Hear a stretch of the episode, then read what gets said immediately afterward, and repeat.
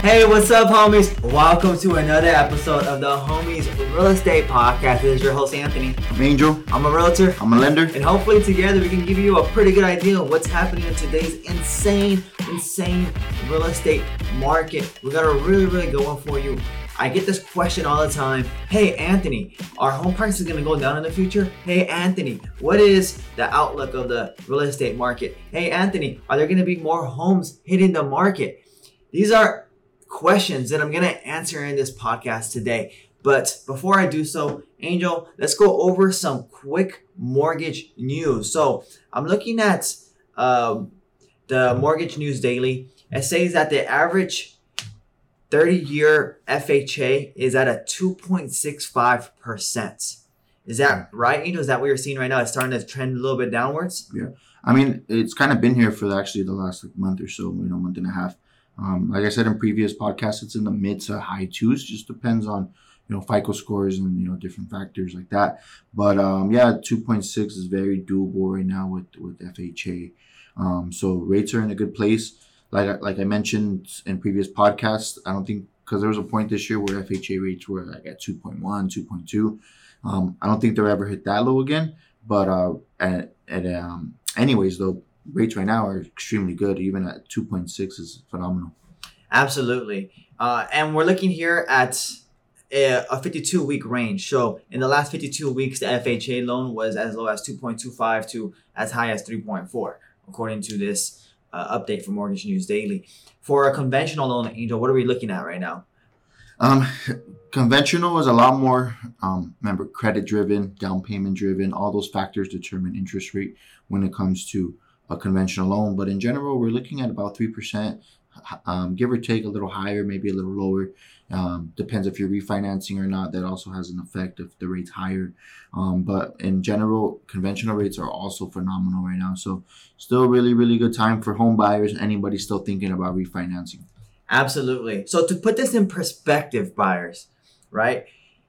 In twenty eighteen, October twenty eighteen, the average thirty-year fixed rate mortgage was four point eight eight percent in October twenty eighteen. And now the average thirty year in as of April twenty twenty-one, right? Just about three years later, two point nine seven. That's almost two percentage points less. So I think a lot of buyers get stuck on the purchase price. And I know it's a lot right now, especially with homes getting bid up so much, but don't focus so much on the purchase price. Focus a little bit more on the comfortable monthly payment, on the overall cost of the home. Uh, so with that said, Angel, I want to segue into this article from Goldman Sachs. And they detail three, re- three reasons why the housing shortage will last for years. And the number one reason, and something that I'm sure you heard of, is millennials are finally hitting that age where they're starting to look for homes. They've been so stubborn, right? I'm a millennial. Angel's a millennial. So stubborn to make that move and start purchasing a home. But they're starting to hit that prime home ownership age, which is around thirty years old. So now we have a lot more millennials. And this is increasing how many buyers are on the market. So that's why we're seeing so much more buyer demand, especially now that millennials are trying to take advantage of these lower interest rates. Angel, what catches your attention about this? First and foremost, I am not a millennial. I don't, I'm. I forgot. I'm generation something, but I'm not. I'm actually not a millennial. Generation so. Z. What are you, Angel? Something like Generation Z or why? I don't know what it is, but I'm. I'm not considered a millennial. But anyways, um, this. There's. I have actually like an interesting, an interesting. Um, I guess other perspective, like an opposite perspective. I was actually watching something yesterday. I think it was on TikTok or Instagram. It was something from Grant Cardone, and Grant Cardone was explaining, I don't know if you guys know him, he's like a motivational real estate guy, whatever the case may be. Um, but he he basically said that there's going to be the opposite, not a housing shortage, but a, a, a too many, too much supply of homes because the baby boomers are coming to the age where, you know, they're getting older, they're going to pass away. Majority of the homes owned right now are by baby boomers. Um, and he just said that that's going to lead to um, an excess of supply. But with that being said, I was thinking of this, like I was like, millennials because we did the we did the we did a live the other a couple weeks ago. Basically, Anthony, well, one of the questions is who's purchasing the most homes right now in the United States, and it's millennials. Millennials are by far purchasing the most real estate right now in the United States. So, um, I don't I don't agree with Grant Cardone. He's he has a lot of great information, but that one I just didn't agree with because I do believe that millennials we're going to continue to keep buying, and the generations below them are going to continue to buy uh, real estate property. Absolutely. And remember, since the upbringing of, of the internet, right? So millennials were internet childs, right? And then Generation Z, internet children as well, right? We now have YouTube and all these resources at our fingertips. And we now understand how important it is to build our own retirement, right? So a lot of people are like, you know what? I just can't rely on my four oh one k, or I just can't rely on stocks. It's important for me to diversify. It's important for me to start, you know, purchasing single-family residences and real estate. And people are more likely, when you purchase real estate, to purchase a single-family residence or multi-family, as opposed to, you know, going into an apartment building, right? Just because it's easier. It's easier to qualify for financing. So uh, I can see a lot more millennials continuing to purchase real estate, not just starter homes, but, you know, secondary homes, investment homes, and so forth. And it's actually predicted right here. So, uh, and I'm going to put these charts on our podcast version on YouTube and on Instagram. So if you're following us here on, on Spotify or on Apple Podcasts, and I would tune in if you want to see these charts. And it shows that uh, pretty much from like two thousand nine, two thousand eighteen, we were trending about one, a little bit, about one million house, new households per year, right? And then from twenty twenty to twenty twenty-four, uh, we're going to be trending about one point three million new households per year. So that's just a lot more people that are going to be purchasing their first starter homes. Um, Angel, do you have any, any last words about this, or should I move on to the point number two that Goldman Sachs brings up? Um, another thing that just kind of go back to the Grant Cardone, and not to mention him or anything, but just kind of one thing he said, um, which I found interesting, was he's like, millennials don't want to invest in such a um, an asset that has to constantly need maintenance, or, you know, constantly have to oversee that investment. So that was one one reason, and, and that's actually a good point, because, you know, us nowadays, there's so many ways to diversify your money with the internet nowadays. So that was one reason he brought up as to why not, you know, yeah, millennials may be buying, but um, there's millennials are also going to want to put their money in different places. So I just found that interesting, but nevertheless, I, I even with the so many so many ways to diversify money, I still think real estate is going to be bought up by millennials, and we have clients that are millennials, and a lot of them, it's funny, the millennial clients are the ones who I think speak more about real estate investment than the older clients. They're just like, I just want to get a home. So um, I found that interesting, and I, I don't think that's going to happen by any. I think that millennials are going to continue to be purchasing real estate. Absolutely. And I can attest to that. A lot of uh, my friends' network are millennials, and a lot of them are starting to ask me questions about real estate investing, starting to look into their first real estate investments. A couple just bought their first real estate investments, and everyone's just trying to build onto that portfolio. Uh, let's go ahead and move on to the second point that Goldman Sachs brings up. Home building will be limited to one point five million starts per year. That means that there's going to be one point five million new homes being built per year. Now, this seems like a lot, but it really is not a lot.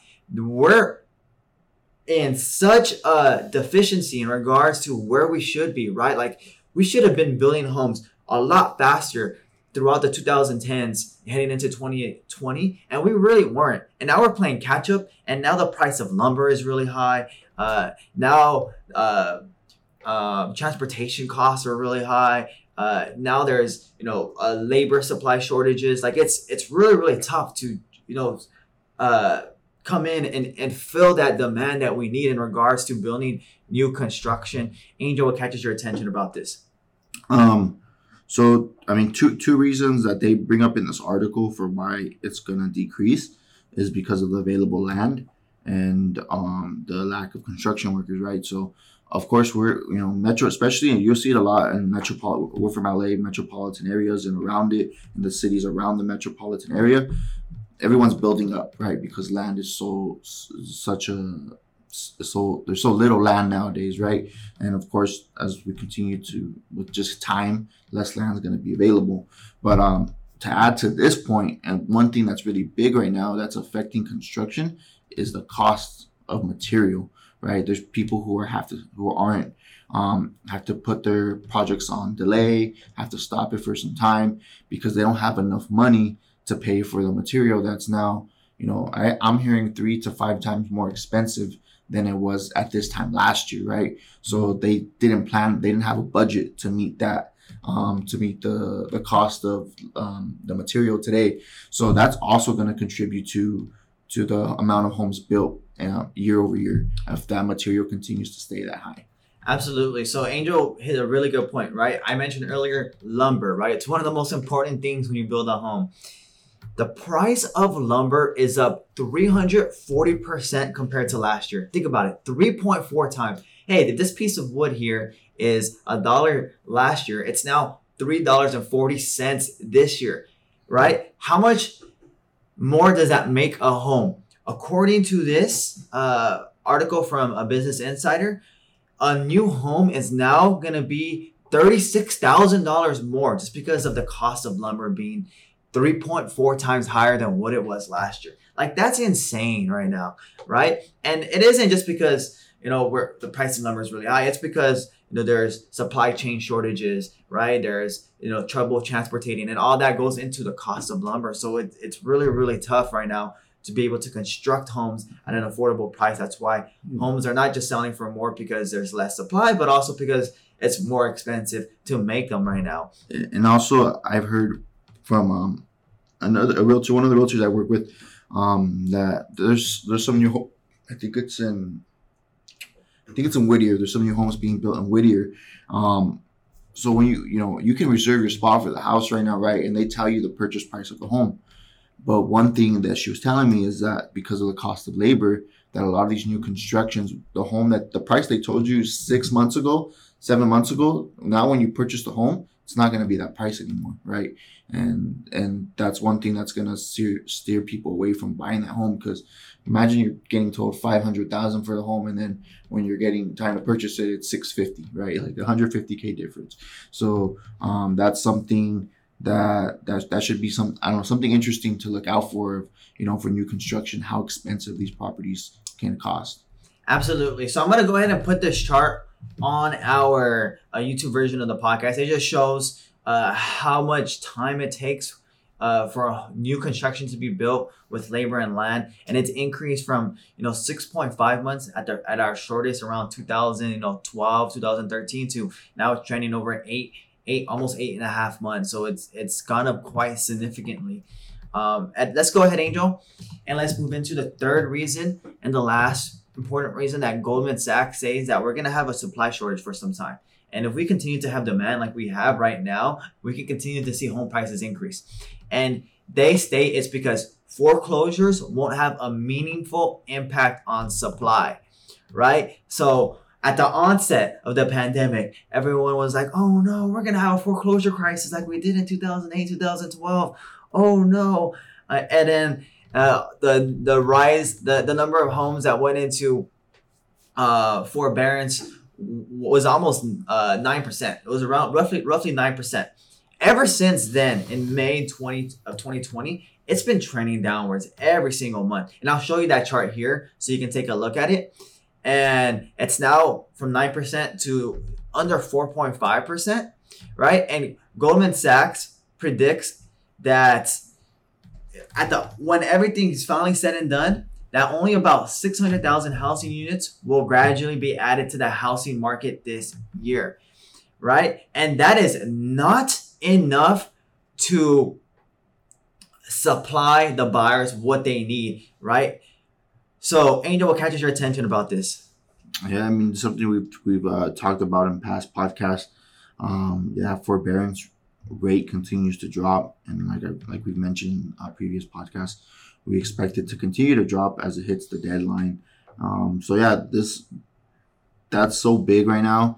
I don't think we're gonna have as much foreclosures as people think, um, and kind of how we mentioned in other podcasts as well.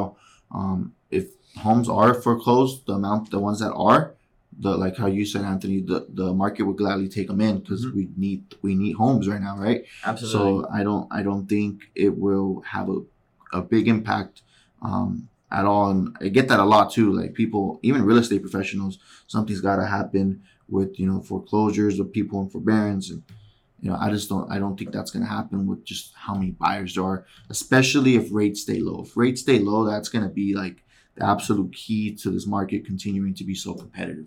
Absolutely. So I kind of want to put this into perspective right now and show you how much more homes we need in order to supply the demand that we have right now, right? Because right now we've had, we have the lowest median days on market we've ever seen, right? We have as much demand as we've ever seen. We've had as little supply pretty much as, as we've ever seen. So we're in a really, really dire uh, buyer's market and a really good time to sell, seller's market. So according to Wall Street Journal, the housing market needs about three point eight million single-family homes to meet our demand. So let's just say we get the six hundred thousand homes added due to uh, forbearance, right? And we continue to get uh, the one point five million homes built.